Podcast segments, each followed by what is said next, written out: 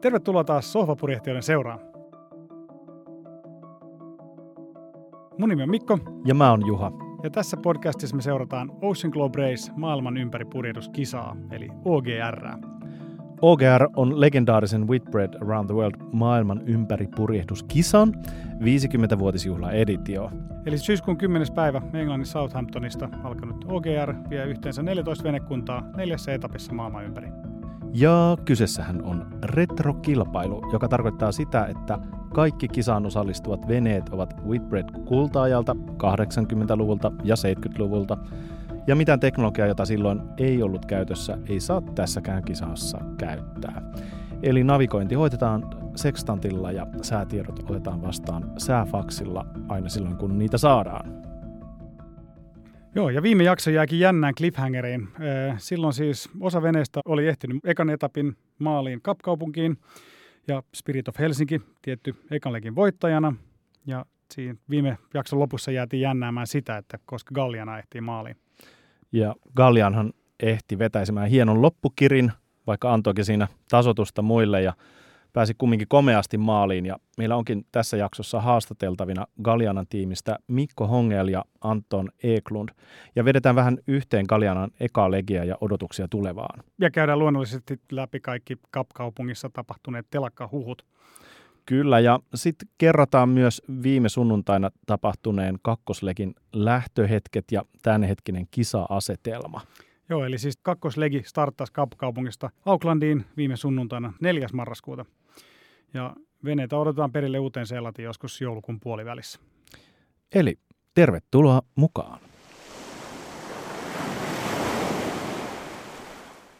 Ekaksi voitaisiin hypätä viikkoajassa taaksepäin ja tsekata, missä järjestyksessä loppufliitti seilasi perille Kapkaupunkiin. Joo, kuten sanottu, niin Galianalla oli hieno loppukirja. Ne ohitti viime hetkellä niiden lähimmät kilpakumppanit Sternan ja Evrikan. Ja Galiana, ehkä vähän samalla lailla kuin Spirit of Helsinki, saman tapaan ne oli valinnut vähän eteläisemmän reitin noihin kilpakumppaneihin nähden, ja ne pääsi painaa kovemmassa tuulessa niiden ohi.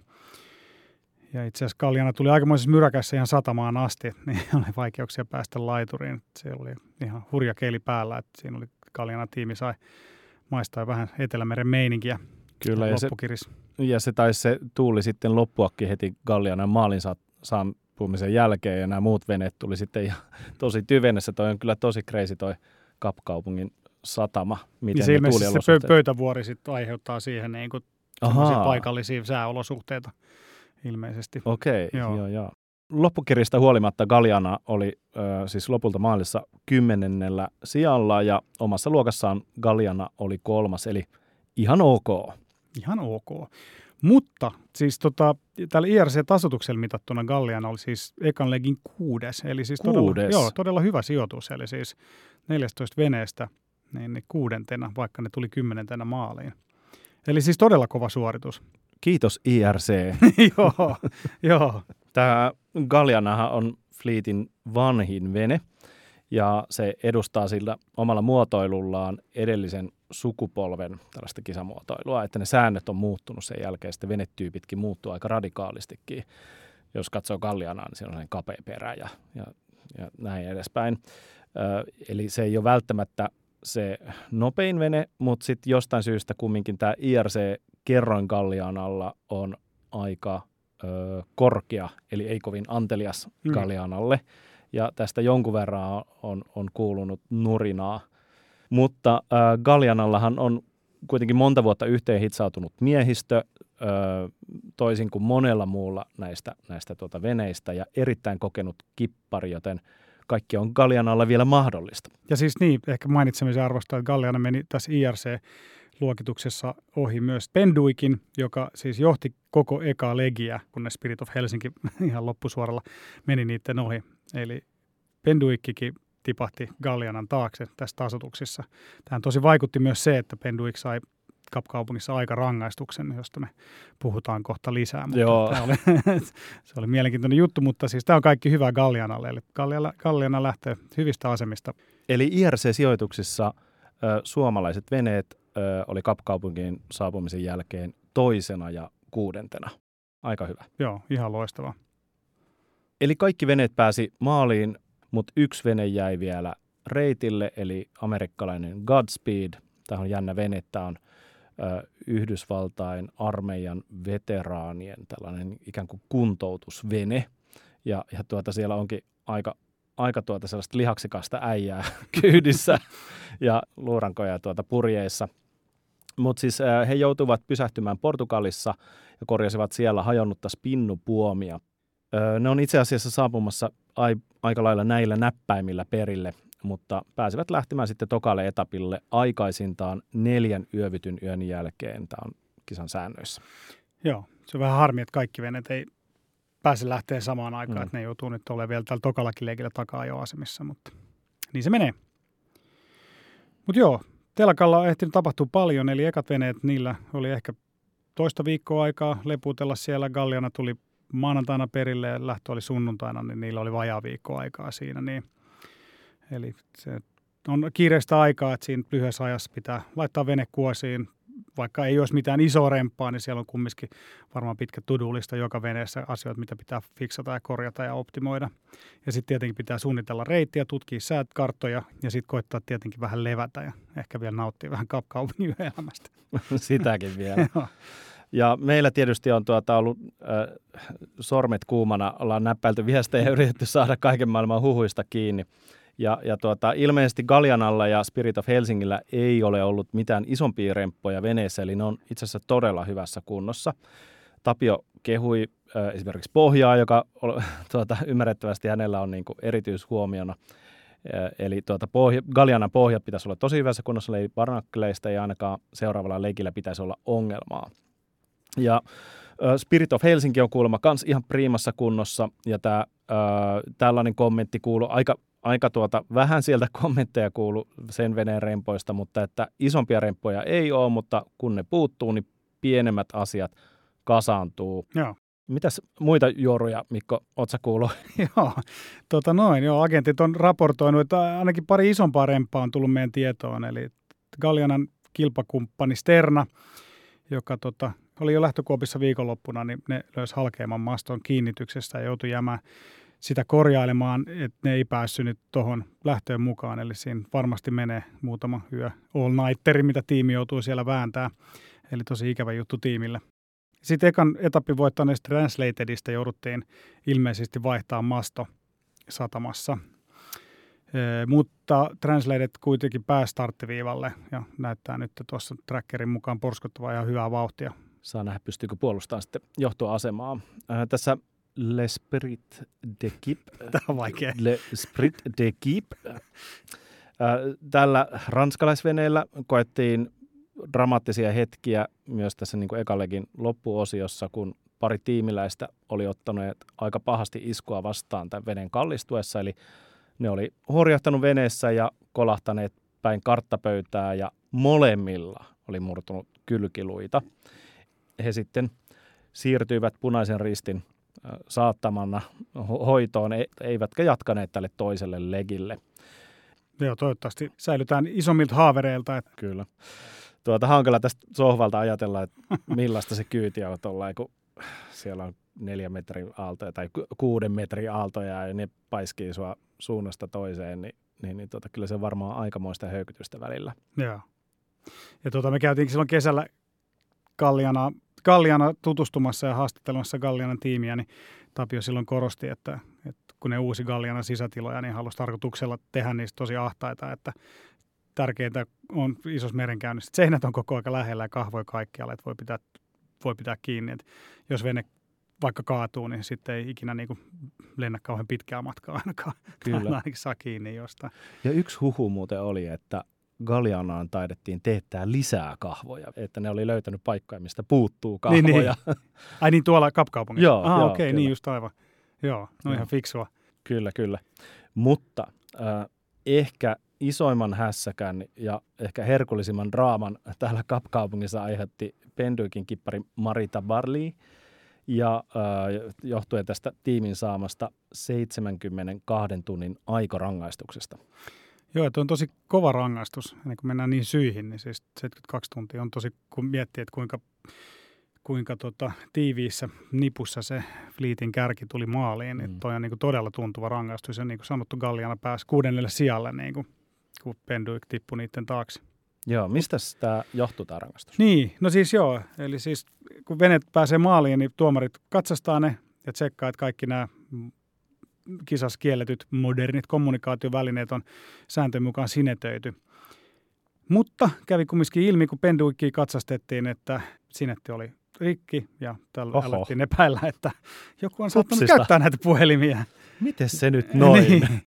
Ja ilmeisesti tässä kisajärjestäjät haastattelivat sitten tämän koko miehistön läpi ja tämä haastattelussa miehistö ei osannut kertoa syitä tämän sinetin rikkoutumiselle, mutta epäilivät sen tapahtuneen sitten, kun tätä kassia säilytettiin samassa paikassa, missä oli erilaisia ruokatarvikkeita, niin sitten näiden ruokatarvikkeiden siirtelyssä tai jotain tällaista.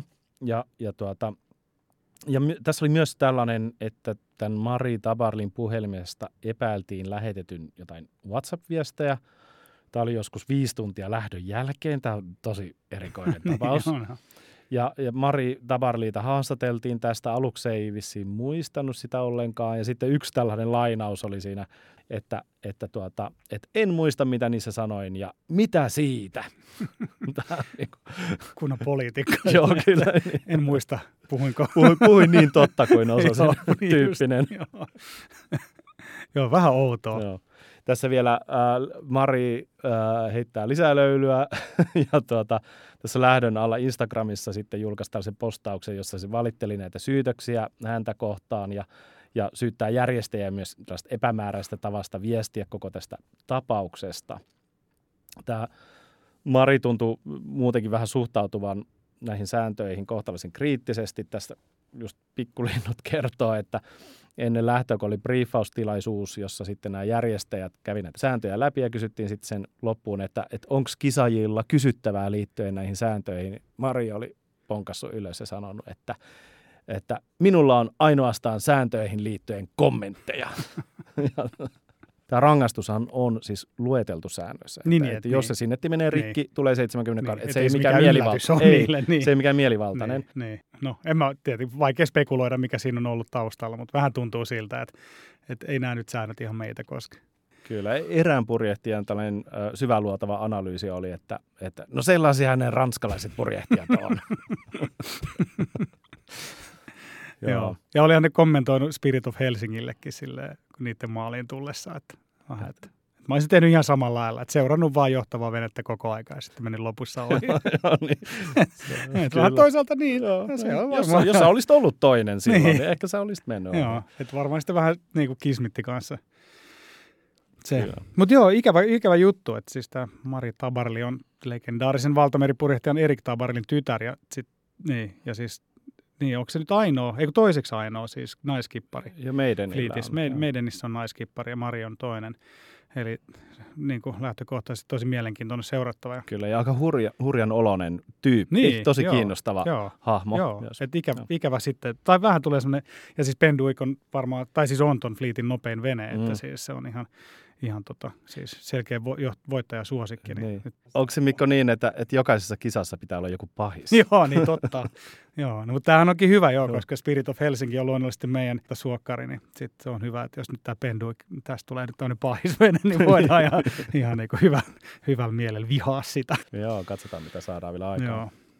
No mutta että semmoista tapahtui Kapkaupungissa. Joo, mitä tapahtuu Kapkaupungissa jää Kapkaupunkiin. Joo, aivan.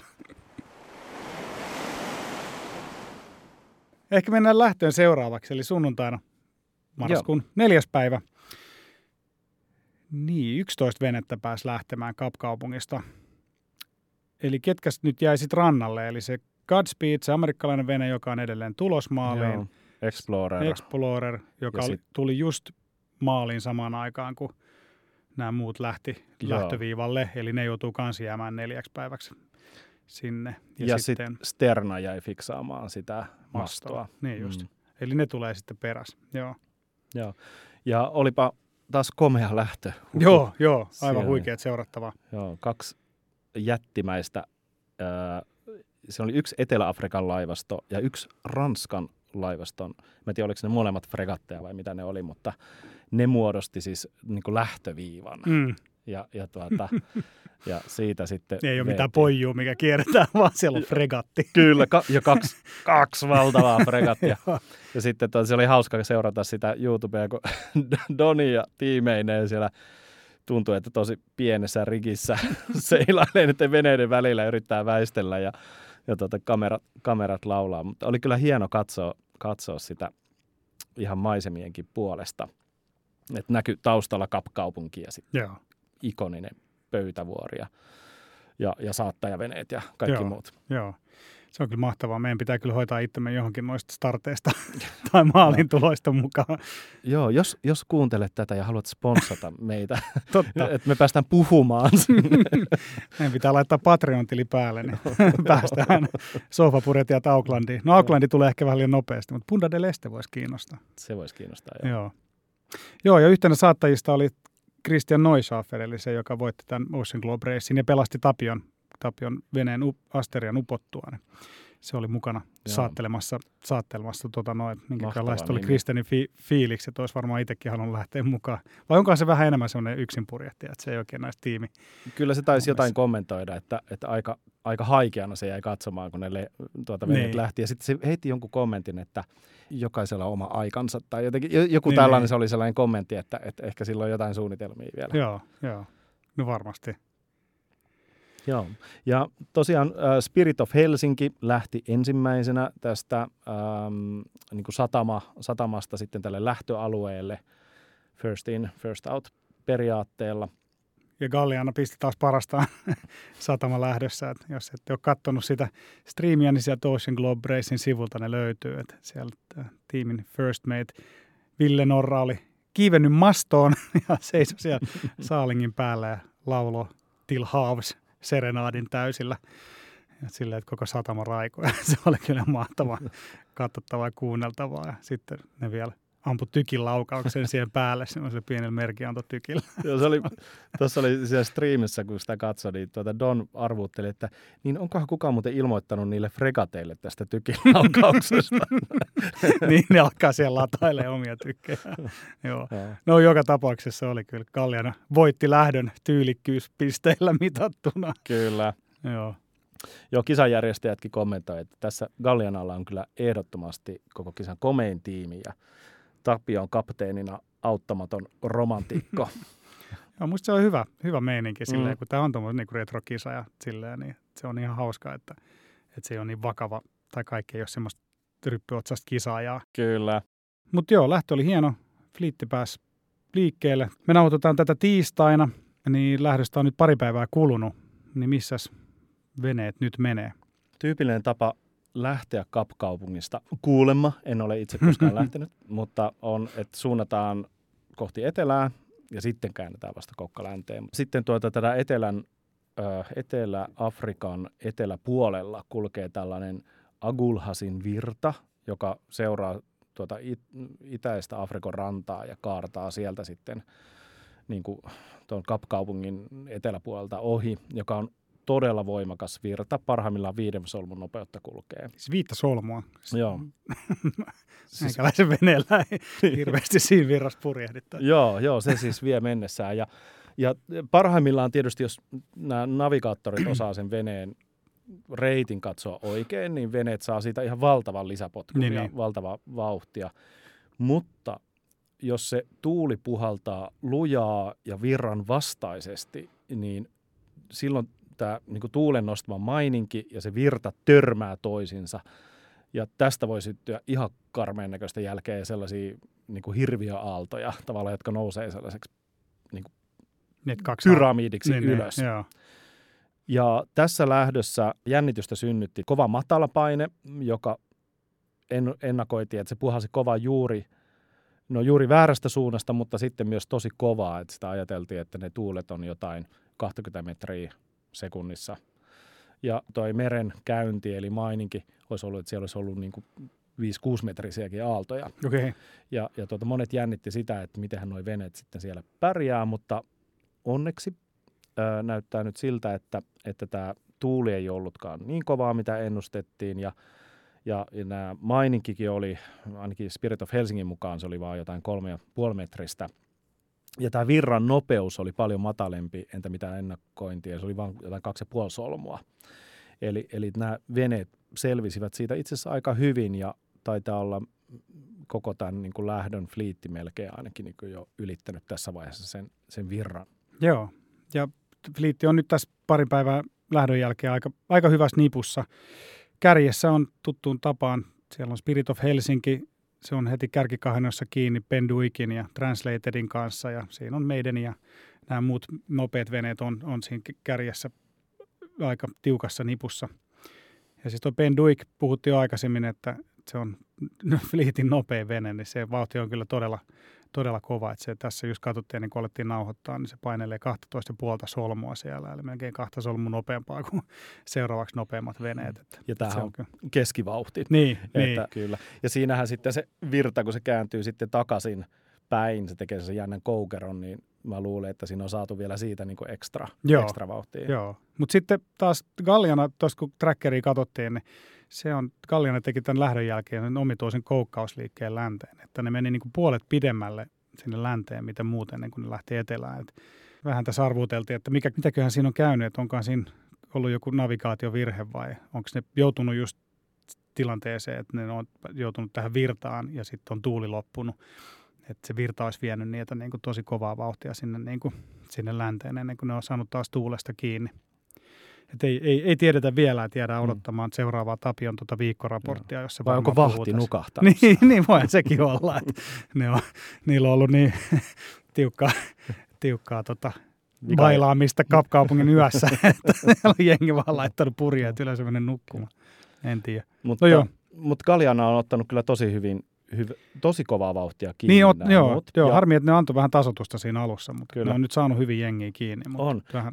Ja ihan viimeisin tieto nyt tästä meidän nauhoituksen ajalta, niin Galiana on ohittanut jo Eerikan ja kohta ohittaa White Shadown. Eli se kulkee nopeampaa entä nämä veneet, jotka on niin kuin luokkaa ylempänä. Niin, ne on viimeisen vuorokauden aikana painanut 200 mailia. Eli se on kyllä aika hurja tahti, mitä ne vetää. Kyllä. Hei, Galianasta puheen ollen. Kuunnellaanko nyt se haastattelu? Joo. Seuraavaksi meillä on haastattelussa Mikko Hongel ja Anton Eklund Galianan tiimistä. Mikko Hongel on 34-vuotias merivartija, joka vastaa Galianan turvallisuudesta.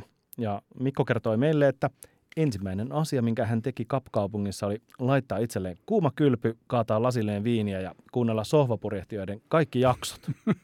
True story. Joo. Me luvattiin tehdä monta jaksoa tässä ennen, kun he pääsivät Aucklandiin, että sitten Mikko pääsee taas kylmyä kuuntelemaan Sohvapurjehtijoita. Joo, ja Anton opiskelee Aalto-yliopistossa sähkötekniikkaa ja robotiikkaa ja on Galianan luottomies sähköjen fiksauksessa ja robotiikassa.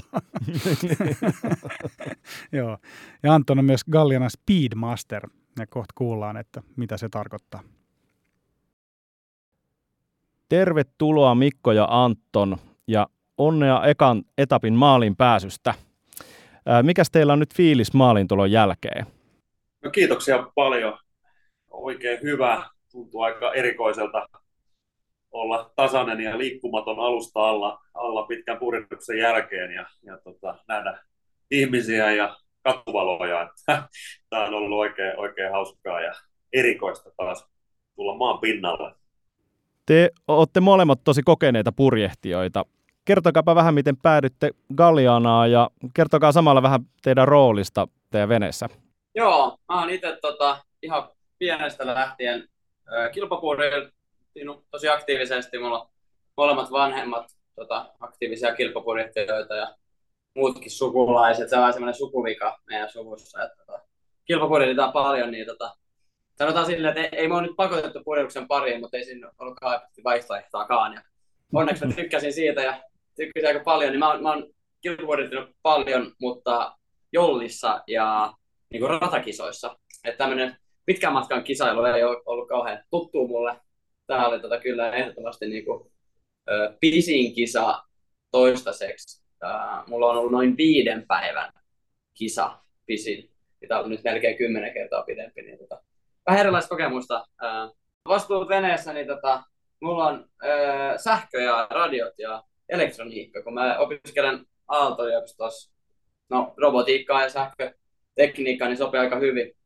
Et vaikka tämä on kisa ilman mitään modernia teknologiaa, niin kuitenkin yllättävän paljon sähkölaitteita on muutamalla saatu tungettu sinne sisään. Ja iso osa niistä on turvallisuuslaitteita, että niitä ei aktiivisesti ole päiväkäytössä, mutta ne pitää toimia sitten, jos sattuisi tarvimaan. Jes, eli Anton vastaa robotiikasta Galianalla. Mikko, mainittiin toi turvallisuus, niin kerro sun vähän sun taustasta ja sitten sulla taitaa olla toi turvallisuus vastuuna sitten veneessä. Joo, pitää paikkaa. Sen verran täytyy mainita vielä Antonista. Hän taas vaatimattomana jätti mainitsematta, mutta hän on myös meidän Speedmaster, eli erittäin taitavana kilpapurjehtijana niin vastaa, että meillä on vauhti pysyä ja trimmit on kondiksessa. Mutta mä oon ammatiltani merivartija ja sen myötä luonnollista oli, että on turvallisuus vastaavana veneessä ja oma tausta on siinä mielessä vähän erilainen, että molemmat vanhemmat on mullakin purjehtinut, mutta isä myi veneensä ennen kuin mä oon syntynyt ja ei ole ikinä kyllä pakotettu purjehtimaan, että se on jotenkin veressä ollut, että sinne on oma mieli vetänyt ja meripartiosta sain ne kaikki perustaidot. Aikanaan kävin koko Suomen partiolaisten koulutuspolun siellä ja sitten 17-vuotiaana vasta aloitin kilpapurjehtimaan. Nyt on ikää 34 tuli viime legillä täyteen. Onneksi olkoon. Vasta kilpapurjehtimaan ja avomeripuurehdusta aluksi pelkästään ja sitten enemmän ratapurjehduksen pariin. Ja ollut sitten melkein 24-luokkaa ollut ehkä eniten tässä vuosien varrella, missä merivoimien purjehdusjoukkueessa ollut kuskina ja sen semmoista pari Atlantin-ylitystä takana ja sellaista kaikkea, erinäköisiä veneitä ja projekteja paljon. Ja iso haave on ollut aina päästä purjehti kilpaamaan paljon ympäri, niin nyt kun 33 vuoden tauon jälkeen tuli mahdollisuus, niin pakko se oli hakea. Palataan vähän myöhemmin vielä tuohon turvallisuuteen. Kerro vähän ihan lyhyesti, että tuosta turvallisuusvastuusta Galianalla. Joo, eli vastaan siitä. Meillä on asianmukaiset turvalaitteet. Turvalaitteet toimii. Ja tietysti tärkeimpänä se, että koko tiimi toimii turvallisesti siellä veneessä. Eli sehän on se kaikista tärkein asia, että kaikki ymmärtää, miten siellä veneessä täytyy toimia ja olla ja liikkua ja pysyä kiinni veneessä ja käyttää niitä pelastusliivejä ja muita, että se homma on turvallista ja kaikki osaa käyttää niitä meidän turvalaitteita, jos tilanne vaatii. Että kuulostaa tietysti niin kuin isolta vastuulta ja roolilta, toki se sitä on. Toki vastuuhan on kipparilla jakamaton, eli siinä mielessä Tapio kuitenkin loppupeleissä vastaa kaikesta. Ja sitten tämän kilpailun säännöt ja Notice of Race-dokumentti on varsin kattavasti määritellyt, mitä meillä pitää olla mukana. Eli mun ei ole tarvinnut keksiä pyörää uudestaan, vaan on voinut lukea dokkarista, mitä varusteita mitä pitää olla, ja niitä sitten tilailua ja asennellut, ja sitten vähän omia lisäyksiä sinne sitten vielä, mutta siinä se aika lailla on. Eli hei, onneksi olkoon munkin puolesta vielä maaliin pääsystä. Pystyttekö te vetämään jotenkin yhteen koko ensimmäistä legiä, että miten se teidän mielestä sujuu? Teillä oli siellä kaiken näköisiä vaiheita, välillä mentiin kovaa ja välillä istuttiin tyynessä päivän tasajan seudulla, niin ja sitten toisaalta taas tämä teille maaliintulohan oli varsin vauhdikas, että meidän niinku, vauhtia riittää vielä laiturin tulon jälkeenkin, oli sen verran kova se keli siinä sisään tullessa. Niin kertokaa vähän omin sanoin tästä, että miten tämä ensimmäinen legi teille meni?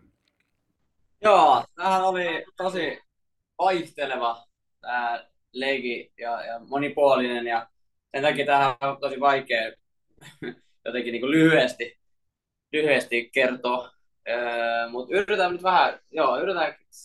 vähän niputtaa se yhteen, niin sehän oli enemmän niin kuin henkisesti ehkä raskas, ja fyysisesti ei ollut kauhean raskas, meillä on ollut aika niin kuin tämmöistä niin kaunista keliä. Ja tämä oli myös, mitä me saatiin rahtilaivalta vastauksessa, kun me pyydeltiin niin, että vähän sääennusteita, niin tuli koko ajan vaan, että good weather, Ja semmoistahan se oli aika paljon, että siellä oli niinku aurinkoa ja aika lämmintä ja ei liian kovia tuuleja. Mutta niinku henkisesti se on vaan aika rankkaa niinku, sekä tämän taktiikan puolesta, koska kuten jo trackerista näkyy, ei olla ihan päästy suorinta reittiin Kapkaupunkiin. Siellä on tullut välillä vähän mutkia matkaan ja on ollut vaikea löytää tuuleja, jotka veisi sinne. Niin se oli aika haastava. Ja sitten kyllä yksi juttu, mikä iski tiimiä aika kovasti, oli noi Doldramin ja päivän tasajan kuumuudet ja läkkät. Niin, ne on ollut nämä, jotka niin jäi pääsääntöisesti mieleen. Mutta on meillä ollut sumua ja on meillä ollut kovaakin. Me saatiin yksi kova myrsky tuolla alkupätkällä, mutta silloin päästiin pujottelemaan alamäkeä myötätuulta ja laitettiin jopa legin ennätysnopeus. Siinä Ville veti yhdessä isossa aallossa hirmu surfin ja veti 19,3 solmua. Tämä on aika hyvä, koska Galianan runkonopeus on noin 8,5-9 solmua. Se on semmoinen niin kuin tiivistelmä ehkä. Olisi about, että Englannin kanalista heti startin jälkeen oli vähän tuskaisen vaikeaa kryssiä ulos sieltä Englannin kanalista, oli vähän turhan kevyyttä. Viskaajalla jouduttiin pläkään, muut meni oikealta ja vasemmalta ohi. Sen jälkeen päästiin siihen matalapaineen häntään kiinni, missä saatiin erittäin hyviä myötätuulia. Taisi kovin mittari lukemalla 59 solmua tosi tuuli, ja sillä päästiin vauhtiin taas. Sitten oli oikein hienoa champagnepurjehdusta myötätuulta Madeiran Kanariasaarteen ohi, Kapverden ohi. Sitten tämä tuskainen päivän tasaaja, missä vedenlämpötila oli 31 astetta ja veneessä siis vähintään se 31 koko ajan. Ja se oli tuskaa päästä läpi. Sitten oltiin iloisia, kun alkoi tuulemaan ja ajateltiin, että nyt tämä helpottaa. Niin eihän se helpottanut, koska tuuli oli vastaista, mikä tarkoitti, että kaikki luukut oli kiinni veneessä, eli sisätilan lämpö nousi entisestään, ja siinä sitten muutenkin kryssi on aina vähän ikävämpää kuin toi alamäkipurjehdus, niin, oli vähän tuskaa, kunnes keli alkoi vähän kylmenemään, ja sitten se oli kyllä henkisesti ehkä haastavaa, kun painettiin sinne suoraan etelään. Meillä tuli se kylmä rintama, minkä päätettiin sitten mennä sen läpi aggressiivisesti, ja toivottiin, että sieltä tulisi länsituulia. No tuli, mutta aika paljon myöhemmin kuin mitä odotettiin. Ja kyllä se kylmän rintaman jälkeen siellä avattua kryssiä painettiin kohti etelää ja 2000 mailia on niin kuin itä-länsisuunnassa vielä tuonne Kapkaupunkiin, niin vähän koeteltiin hermoja välillä, mutta sitten palkinto odotti siellä, kun päästiin niihin kovempiin länsituuliin. Ja oli kyllä juhlaa toi viimeinen viikko purjehtia kohti Kapkaupunkia. Et sitä tällainen sunnuntai-purjehtijana miettii, että niinku ne kovat myrskyt ja ne kovat kelit on niitä niinku vaikeita kelejä tiimin kannalta, mutta taitaa ollakin, tai ainakin tuolla leikillä kuulosti siltä, että oli vähän toistepäin, että silloin kun ei tuule ollenkaan, niin sit on niinku, ne on kaikista vaikeimpia hetkiä. Niin miltä se tuntuu sitten ja miten te sitten käytte läpi niitä, jos kaikkia ketuttaa ja tiedät, se on huono meininki ja vene ei kulje ja tietää, että muualla tuulee ja muut veneet pääsee ohi? No onneksi tiimi on tosi hyvin yhteen hitsaantunut ja meidän varmasti tietulyöntiasema on se, että me ollaan niin pitkään jo purjehdittu yhdessä ja rakennettu venettä yhdessä, että vaikka siellä kaikki vähän harmittaa, niin kyllä me niin toisiamme siellä tuetaan ja niin kuin yhdessä sit harmitellaan, mutta kyllä siellä sitten se läppä lentää ja pystytään myös muita asioita miettimään ja niin kuin vähän rentoutumaan siellä kaiken keskellä, että vaikka se harmitus välillä oli, niin kyllä se tosi hienosti siitä mun mielestä selvittiin ja nimenomaan yhdessä, että jos jollakin oli vaikeampaa, niin sitten muut vähän tsemppasi lisää. Ja kyllä se näin oli, että se Doldrumit oli varmasti tännekin vaikeammat, mutta kyllä me päästiin jo tuolla ihan etelässä vähän maistaa myös sitä niin kuin Etelämeren meininkiä, että siellä kun kryssittiin ja ei voitu lämpäreitä käyttää viikkoon ja se kosteus alkoi olla ihan käsittämätön siellä sisällä veneessä myös, että kerta kaikkiaan mikään ei kuivu enää. Pyyhe saattoi olla 10 päivää kuivumassa ja se oli edelleen märkä, niin kyllähän sekin alkoi sitä koettelemaan, mutta sitten kyllä oli aika juhlallista, kun saatiin myötätuulta ja lämpärit päälle ja vene kuivaksi, niin oli taas kyllä tunnelma ihan katossa. Kuinka kylmä siellä oli siellä etelässä, niin kuin, että päivän tasaa. Tulitte sinne, missä oli tietenkin hirveät helteitä, niin kuinka kylmää se oli sitten? Ja minkälainen keli siellä Kapkaupungissa on tällä hetkellä? Suomessa sataa räntää. No, täällä on ihan lämmin kesäinen keli. Tänään on ollut todella lämmin päivä, lähemmäs 30 astetta, mutta no, tuolla merellä se vedenlämpötila tippui 16, ja mä sanoisin, että tämä oli semmoinen niin kuin syksyinen Suomen purjehdussää, että vesi oli kuitenkin suhteellisen lämmintä 16 astetta, mutta ilma oli semmoinen kirpeä.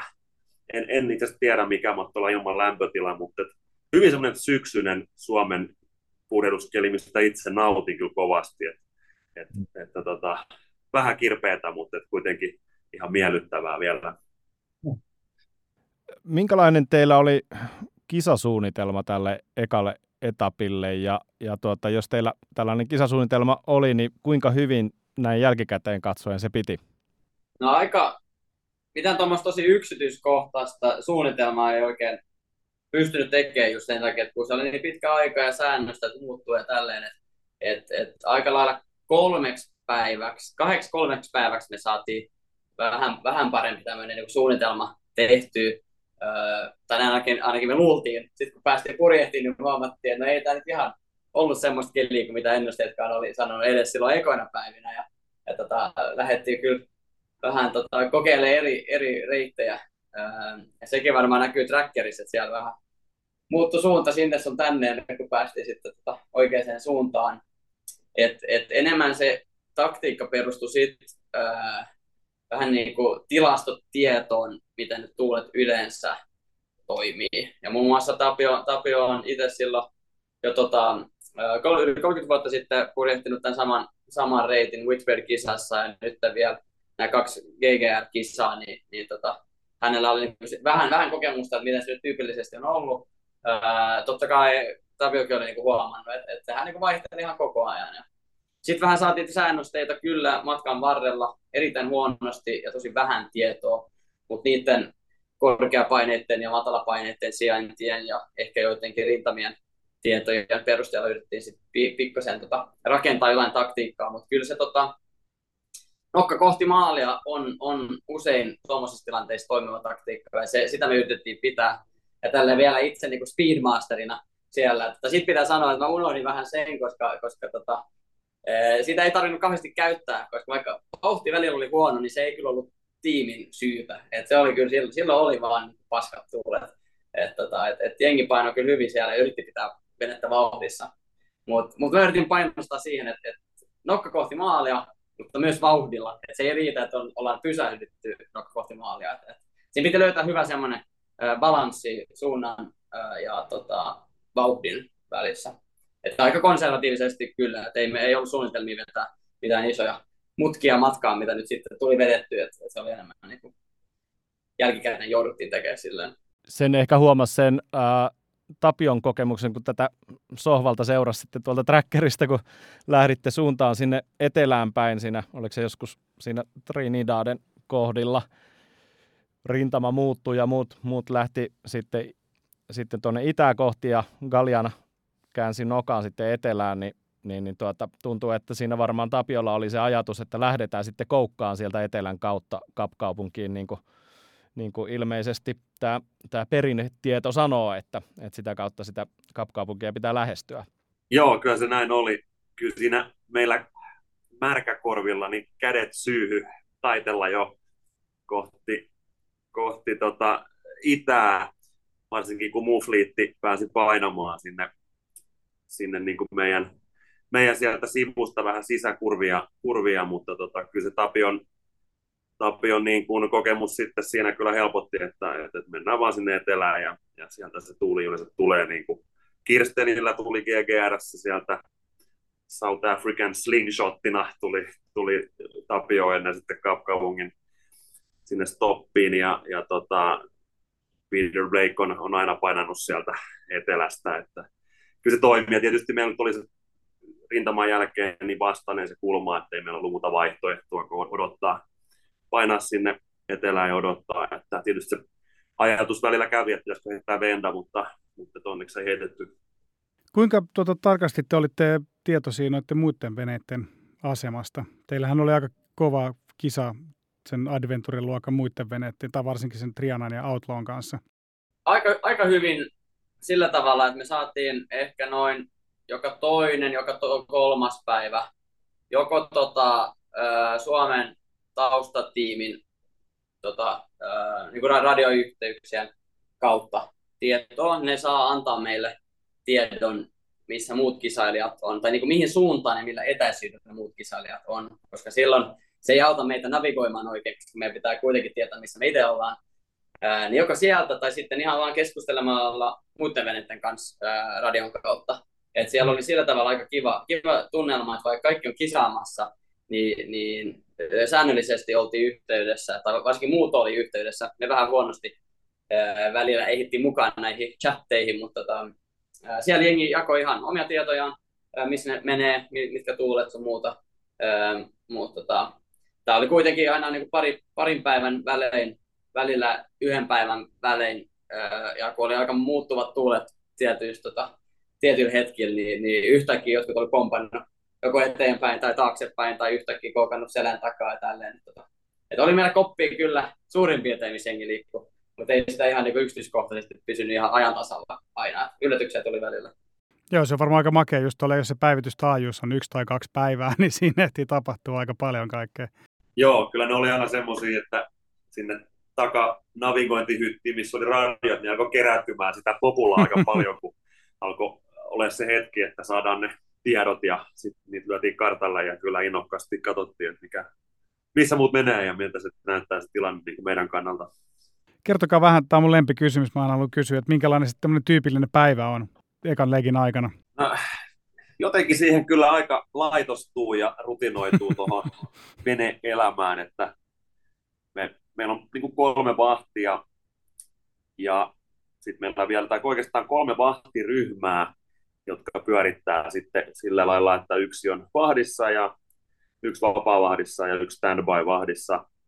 Ja meillä vaihtuu joka tunti tyyppi siellä kannella, eli koko ajan pyörii ja se oma rytmi on kutakuinkin se, että saat sen 3 tai 4 tunnin vahdin, riippuen onko yö vai päivä. Ja sitten sulla on 6-8 tuntia vapaata ja silloin se vapaan ajan niin yleensä nukutaan tai luetaan kirjaa tai sitten riippuen mikä päivän vastuualue on, että onko se ruoanlaitto, tiskaus vai siivoilu, niin ne hommat sitten hoidetaan. Mutta kyllä se aika mun mielestä sujuvasti siinä meni ja siihen tottuu kyllä aika nopeasti ja tuntui kyllä, että päivät vaan niin kuin lensi ohi, että uskomattoman nopeasti tuo 48 päivää meni, vaikka se käsittämättömän pitkä aika olikin olla tuolla merellä. No jos miettii sitten ensimmäistä etappia kokonaisuutena, niin mitä te sanoisitte, että missä oli onnistumisia ja missä jäi sitten vielä parannettavaa? Vaikea kysymys. Siis onnistuminen, mikä ainakin tuntui parhaimmalta, oli just tämä, että lopussa löydettiin ne tuulet, mitä me oltiin toivottu ja oltiin laskettu niiden varaan ja saatiin vene oikeasti kulkea niin, melkein niin täyttä vauhtia kuin vaan pystyy.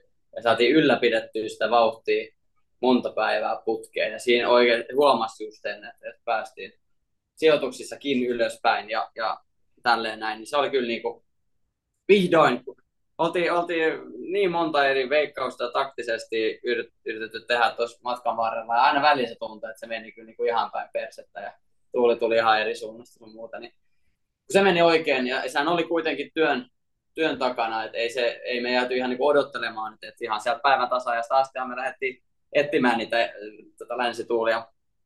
Niin se oli kyllä niin kuin yksi onnistuminen.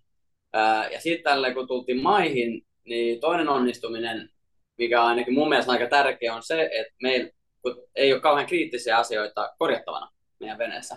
Pientä fiksausta löytyy, mutta nyt kun ollaan juteltu siellä muiden tiimien kanssa, niin siellä on siellä on vähän isompaa remppaa tietyissä veneissä ja siellä on purjeita mennyt kokonaan rikkiin. Meillä meni vaan pikkasen rikkiä ja yhdessä veneessä vaihdettiin masto ja tämmöistä juttua. Et mun mielestä on tosi tärkeää, varsinkin näille tuleville vähän kovemmille legeille missä vene laitetaan vielä kovempaan menoon, niin se on tärkeää, että pitää sen veneen kunnossa, koska maalin päässä on kuitenkin se eka tavoite. Sitten vasta alkaa miettiä niitä tuloksia.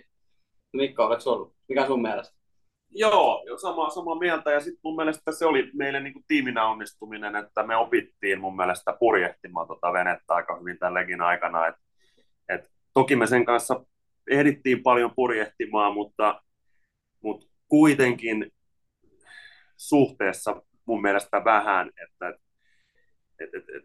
kuitenkin moni on tottunut sloopiin ja yhtäkkiä tässä on yksi masto ekstraa ja parhaimmillaan se 5 purjetta samaan aikaan ylhäällä, niin se, että me niinku oikeasti alettiin oppimaan, että miten ne purjeet rimmataan ja miten me saadaan se menee balanssiin ja toimimaan, niin se oli mun mielestä ihan onnistuminen, että se löytyi kyllä. Ja samalla se vauhti muihin verrattuna, että noin muutamat osuudet, missä me saatiin tasaisesti purjehtiin ja varsinkin myötäiseen, niin tuntui, että se vauhti löytyi. Ja verrattuna muihin, niin se oli ihan hyvää ajoittain. Ja tietysti vähän me ollaan edelleen ei ole tyytyväisiä meidän IRC-tasoituslukuun, mutta näillä se nyt on mentävä ja täytyy vaan puristaa kovempaa, että saadaan tasoituksessakin noustua. Taktisesti tietysti näyttää siltä, että isommat veneet pääsivät ehkä vähän parempiin sääjärjestelmiin kiinni ja sen myötä isommat veneet hallitsee niin kuin kokonaistasoitustuloksissa kärkeä. Mutta kyllä mä uskon, että seuraavallekin taas voi olla ihan pakka auki, että mistä suunnasta ja mikä vene johtaa, mutta siinä ehkä ne suurimmat. Galianahan on tosiaan tällä hetkellä Adventure-luokassa 3. ja IRC-sijoituksissa 6. ja sehän on tosi hieno saavutus. Millainen kisasuunnitelma teillä on sitten kohti seuraavaa etappia tänne Aucklandiin ja Uuteen-Seelantiin päin? Se vähän muuttuu nyt, että monet, jotka on vetänyt maailman ympäri aikaisemmin, on just sanonut, että eka liiga vähän semmoista niin lämmittelyä. Ja totta kai se on myös niin kuin mielenkiintoisempi, kun on erilaisia kelejä ja vaihtelevia sääsysteemejä. Mitä mä oon kuullut on, että seuraavallakin on vähän enemmän niin tasapaksua. Et siellä on enemmän sitä kovaa tuulea ja ei yhtä radikaalisti muuttuvia kelejä, jos ei nyt sitten käy paskat säkeä ja tulee niin kuin kova myrsky suoraan yli. Mutta varsinkin se alkupätkä, että aika napsaa, kun me päästään ulos toista Kapkaupungista, niin ollaan siellä Etelämerellä ja siellä me painetaan aika pitkään matkaa ennen kuin päästään takaisin vähän pohjoiseen sitten siellä Australian Uudeella. Ja se Tasmanian meri siellä Australian ja Uuden-Seelannin välillä, niin se on aluetta, mitä meitä on varoitettu, että se voi olla vaikeaa. Pikkasen ollaan ehditty jo chiikailla, että mitä siellä on ehkä vastassa, mutta kyllä tässä vielä lähipäivinä niin otetaan ihan kunnon suunnittava sessiot ja yritetään valmistautua niin hyvin kuin mahdollista. Mutta taas sama pätee, että sinne on niin pitkä aika ja kelit muuttuu, että pitää olla aika valmiina kaikkien ja sitten siellä tehdään fiksuja päätöksiä siellä merellä sitten. Mutta mä veikkaan, että suhteessa kovempaa keliä, toivottavasti ei liian kovaa kuitenkaan. Ja voi olla, että päästään vähän suorempaa reittiä toivottavasti vetämään Aucklandiin. Joo, varmaan se niin kuin karkea taktinen suunnitelma on lähteä tuosta suht nopeasti kohti etelään 45 leveyspiirin kohdallahan menee meidän eteläraja, jonka etelämässä me ei saada mennä jääriskien takia, niin aika lähelle sinne 4-5 ja sitten vaan kohti itää ja lopussa niin koukkaus pohjoiseen ja maaliin, että se on siis niin kuin karkea plääni. Joo, miten te luulette, että Galianan edut on niin kuin tuossa tuolla leikillä, että on paljon kovia tuulia, iso maininki ja myötä tuulta. Mitä etua te? Toivotaan tosi paljon, että tulee olemaan enemmän myötä- tai sivutuulta. Ja taas todennäköisesti pitäisi olla, totta kai voi muuttua, mutta tämä eka leikki oli yllättävän paljon vastatuulta. Ja vedettiin aika pitkiä pätkiä, parhaimmillaan olisi 2-3 viikkoa jopa Paaranhalssilla kryssikulmaa. Ja kryssi ei ole Galianan niin lempisuunta, että se on vähän enemmän optimoitu sivuja myötätuuleen. Niin siinä on etu, jos me päästään enemmän vetää sivuja myötätuulta, niin silloin ainakin niin meidän vene tulee kulkea paremmin. Ja sitten vähän, mä palaan tähän niin kuin viime kysymykseen, tai mun viime vastaukseen, että ei olla rikottu vielä mitään, ja suunnitelma on, että ei rikota kahdesti muutakaan, mutta nyt jo näyttää siltä, että me ollaan valmistauduttu tosi hyvin, ja vene on hyvässä kunnossa, jos vertaa muihin veneisiin, joilla on ollut tai ei ole yhtä paljon siellä vaihdettu uuteen, ja tälleen näin, koska se vene, joka alkaa hajoa ekana, niin joko se on ulkona pelistä, tai sitten sen pitää alkaa hidastaa, että se, joka pääsee vetämään täyttä vauhtia niin pisimpään, niin se tulee kyllä ole kärjessä.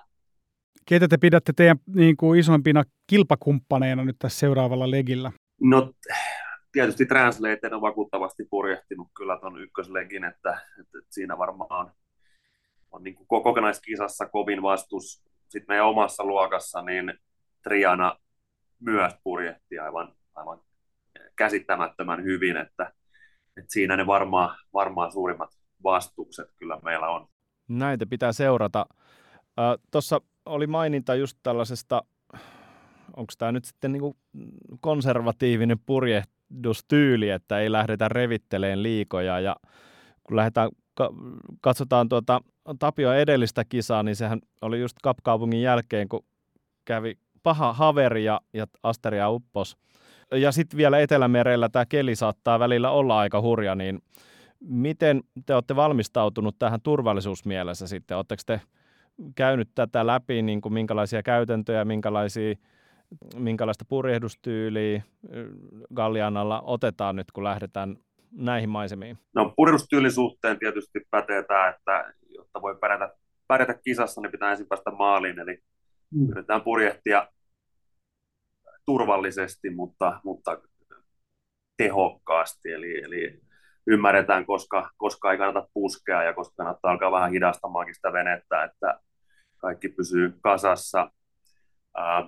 Muuten turvallisuusmielessä meillä on varsin hyvä, hieno safety-manuaali, jossa on jokaiselle skenaariolle omat korttinsa ja toimintaohjeet, ja niitä ollaan käyty tässä ennen kisaa ja sitten legin aikana myös aina tiimipalaverien yhteydessä läpi, ja se on jengillä mun mielestä alkaa ihan hyvin olla hallussa, ja myös ollaan niin kuin harjoiteltu tämän ykköslegin aikana sitä turvallista veneessä olemista, eli pysytään kiinni veneessä koko ajan, tullaan kannella, jos on vähänkin vaikeampi keli. Ja sitten me ollaan muutama turvallisuusjuttu, mihin nyt vielä seuraavalla legille valmistaudutaan vähän eri tavalla. Eli meille tulee tuommoiset spare air hätäsukelluspullot tuonne sitloodaan siltä varalta, että jos meillä tulisi rolloveri, eli vene menisi katolleen, niin meillä on kovassa kelissä todennäköisesti 2 tyyppiä, vaan kannella loput sisällä, ja siinä tapauksessa, kun vene saattaa hetken aikaa olla väärinpäin, niin sieltä saa kannella olijat vähän happea. Ja sitten meidän pelastautumispuvut, joille vielä ei ollut käyttöä ykköslegillä, niin niissä on nyt sitten myös näistä PLB-hätälähettimet. Meillä on liiveissä tämmöiset PAB tai Ice Mob-lähettimet, mitkä lähettää ice-signaalia, jos putoaa mereen. Mutta sitten näissä kuivapuvuissa tulee olemaan tämmöiset PLB, jotka on tavallaan sama kuin EPIR, mutta henkilökohtaiset laitteet, eli näyttää sitten paikkaa tuonne meripelastuskeskukselle. Ne on ehkä ne niin kuin turvavarusteiden osalta semmoiset suurimmat muutokset. Ja itse asiassa vähän tullaan vielä parantamaan pelastuslauttojen kiinnitystä, että se on ollut monesti käynyt tuolla Etelämerellä veneelle, että on päässyt isoissa aalloissa, niin lautat karkuun, ja se on aika ikävä tilanne, jos yhtäkkiä olet siellä ilman pelastuslauttaa, niin siihen tilanteeseen me ei haluta joutua. Ja jos mä saan lisää vielä, niin nämä turvallisuuslaitteet ja systeemit, ja se, että kaikki osaa käyttää niitä, on tosi erittäin tärkeää, mutta melkein vielä tärkeämpää on tämä mindsetti, ja siinä Tapiokin on ollut tiukka ja tarkka jo ihan lähdöstä alkaen, että aletaan jo heti kevyissä kelissä jo ajatella tätä turvallisuuden näkökulmasta, että ei sitten tehdään aina turvallisella tavalla, vaikka ei välttämättä edes olisi niin kuin kelin puolesta tarvetta olla yhtä varovainen, niin silloin se on niin kuin automaattista ja se on normaalia. Ja, tähän asiaan tarpeeksi hitaasti, ei ole koskaan niin kiire, että tarvitsee niin kuin riskata sitä turvallisuutta ja tämä ajatustyyli. Ja kuten Mikko mainitsi, niin se koukkuu aina kiinni. Sitten kun se tottuu, niin se menee ihan automaattisesti. Et siinä ollaan oltu tarkkoja ja me ollaan, että se on tosi tärkeää. Joo, pidetään peukkoja, että kaikki menee hyvin. Semmoinen kysymys, hei, mulle tuli mieleen, että Tapio tuntuu olevan siellä Kapkaupungissa ja muutenkin näissä valtameripurjehdusskenessä aikamoinen julkkis, niin minkälainen vastaanotto teillä on ollut siellä? Oikein lämmin ja hyvä. Kyllä me, niin kuin Tapio itsekin sanoi, niin ollaan ehkä vähän semmoisia ainakin kilpailujärjestäjä silmiin semmoisia primusoppilaita, että, että Tapio on ollut Donin näissä GGR-kisoissa, tai on itse asiassa ainoa, joka on ollut nyt sitten. No itse asiassa Mark Singla on ollut myös kaikissa, mutta kaikissa kisoissa mukana ja ollaan alusta saakka tehty asiat kyllä niin kuin tosi oikein. Ja kyllähän se Tapio tuolla ramppaa, ei sitä paljon veneellä näy, kun se ramppaa tuolla kaiken maailman edustushommissa, että kyllä meillä on oikein hyvä vastaanotto täällä ollut ja ihmiset on ihan ollut venettä, että sehän on vanhin ja kyllä me ollaan sitä mieltä, että ylimusti parhaimmassa ja kauniimmassa kunnossa, mitä täällä näistä muistoveneistä voi verrata, niin ylpeitä ollaan ja kyllä ihmiset on tykännyt ja kiva vastaanotto ollaan saatu. Joo, mahtava kuulla. Joo. Ja syystäkin. Ja eikö se sanonta kuulu, että jos vene on kaunis, niin se on myös nopea? Joo, näin. Tietysti design on seuraan vanha, että välillä tuolla, kun oli kunnon alamäkeä tarjolla, niin pikkusen varsinkin näin melkespurjehtijana, kun pääsee plaanaamaan, niin vähän siinä ruorissa, kun kampes sitä venettä sinne myötäseen, niin miettii, että ai vitsi, kun olisi pikkusen leveä pitää perään, niin tämä saattaisi vähän lentää kovempaa, mutta me saatiin ihan hyvin vauhtia kuitenkin löydettyä tuohonkin vanhaan rouvaan. Hei, ihan mahtavaa. Meillä alkaa aika pikkuhiljaa loppumaan, mutta vika kysymys. Kertokaapa teidän tavoite nyt tälle seuraavalle etapille. Tavoite on tulla maaliin, parantaa tulosta, pitää helvetin hauskaa ja pitäisi vielä laittaa lisäksi siihen, Mikko. Niin, ihan hyvä. Tuossa oli aika tyhjentävästi jo. Joo, ei olla ihan vielä pidetty team briefia. Me ei olla vielä niin tiimin kanssa käyty näitä ihan vielä läpi, mutta ainakin niin tuntuu olevan ne. Niin, oppii vielä paremmin purjehti venettä. Eiköhän se sitten sitä myötä tuu se kaikki muu sieltä myös. Kuulostaa hyvältä. Hei, kiitos hirveästi, että pääsitte tulemaan. Me tiedetään, että teillä on kiireistä aikaa siellä Kapkaupungissa. Lähtöön on enää muutama päivä aikaa. Niin, kiitos haastattelusta ja onnea vielä kerran ihan loistavasta ensimmäisestä legistä ja mielettömästi onnea ja tsemppiä seuraavalle legille. Me täällä seurataan silmä kovana. Kiitos paljon ja kiitos myös teille loistavasta podcastista.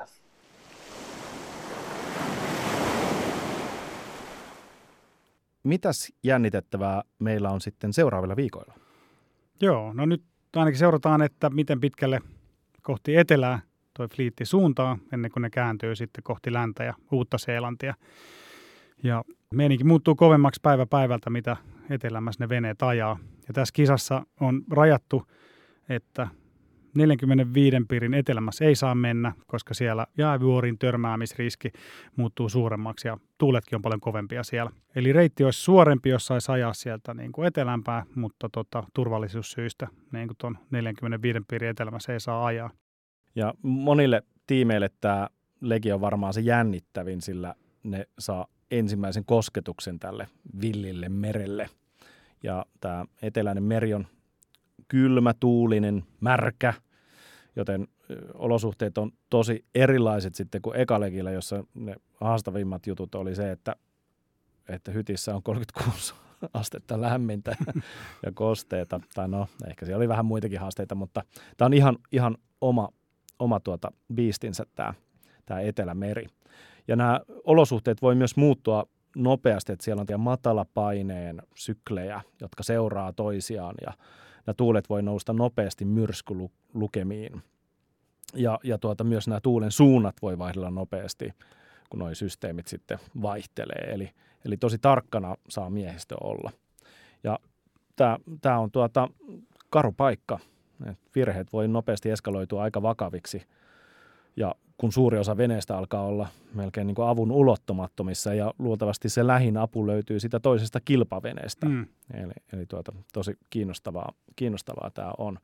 Ehkä kilpailumielessä saa nähdä, miten tämä nyt menee, että tuossa aiemmassa OGR:ssä se oli vähän sellaista näin niin kuin etäältä katsottuna vähän sitä possujunameininkiä, että mentiin peräjälkeen. Ja veden erot ei oikeastaan hirveänä muuttunut sillä leikillä. Mutta varmaan hyvin erilainen, tai siis tulee hyvin erilainen kuin tuosta ekasta leikistä, jossa siis oli just kaikkia doldrumeja ja oli paljon enemmän taktikoinnille tilaa. Mm-hmm. Että tuossa veneet yrittää päästä mahdollisimman nopeasti sinne etelään, mahdollisimman koviin tuuliin. Kyllä. Ja koittaa saada veneen menemään niin kovaa kuin mahdollista. Kyllä. Me pidetään tietty peukkuja suomalaisveneiden puolesta. Spirit saa ihan loistavan lähdön ja Galianakin näyttää olevan hyvissä asemissa ja tietty toivotaan, että kaikki veneet pysyy ehjinä ja tiimit pysyy turvassa, eikä käy mitään niin vakavaa. Tähän loppuun meillä on viihteellinen kevennys, jossa Galianan ekan etapin fiilikset on kiteytetty upeaan biisiin.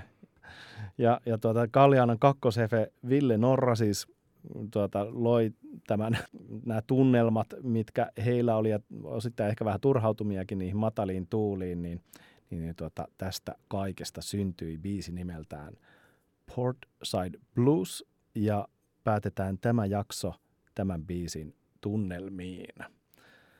Nähdään ensi kerralla. Joo, kiitti kun olette mukana. Moi moi!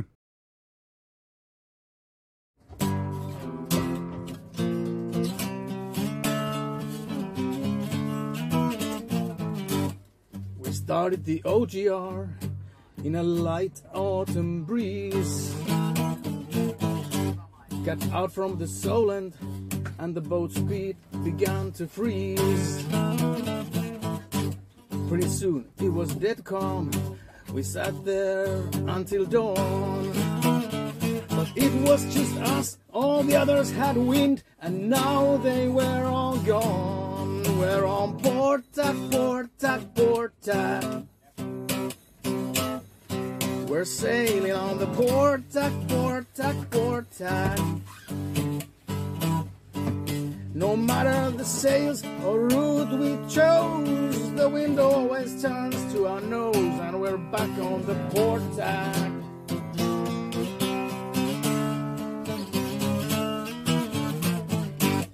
We finally reached the doldrums, suffered there for days. It was so hot, our brains melted, tried to cool them in so many ways. The history tells once we get out of here, we'll have the trade winds and it's cool. While the statistics one thing, truth is another, we're exception to the rule. And we're back on the Port Tack, Port Tack, Port Tack. We're Port Tack, Port Tack, Port Tack. No matter the sails or the route we chose, the wind always turns to our nose, and we're back on the Port Tack.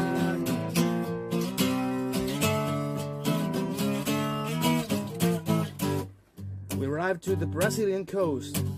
There was a cold front looming. Well, let's get right through to get some westerlies, we were assuming.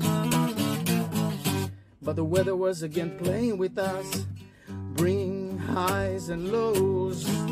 To be honest, we don't know where the hell should we go. And here's how our story goes. We're back on the Port Tack, Port Tack, Port Tack. Oh, we're stuck on the Port Tack, Port Tack, Port Tack.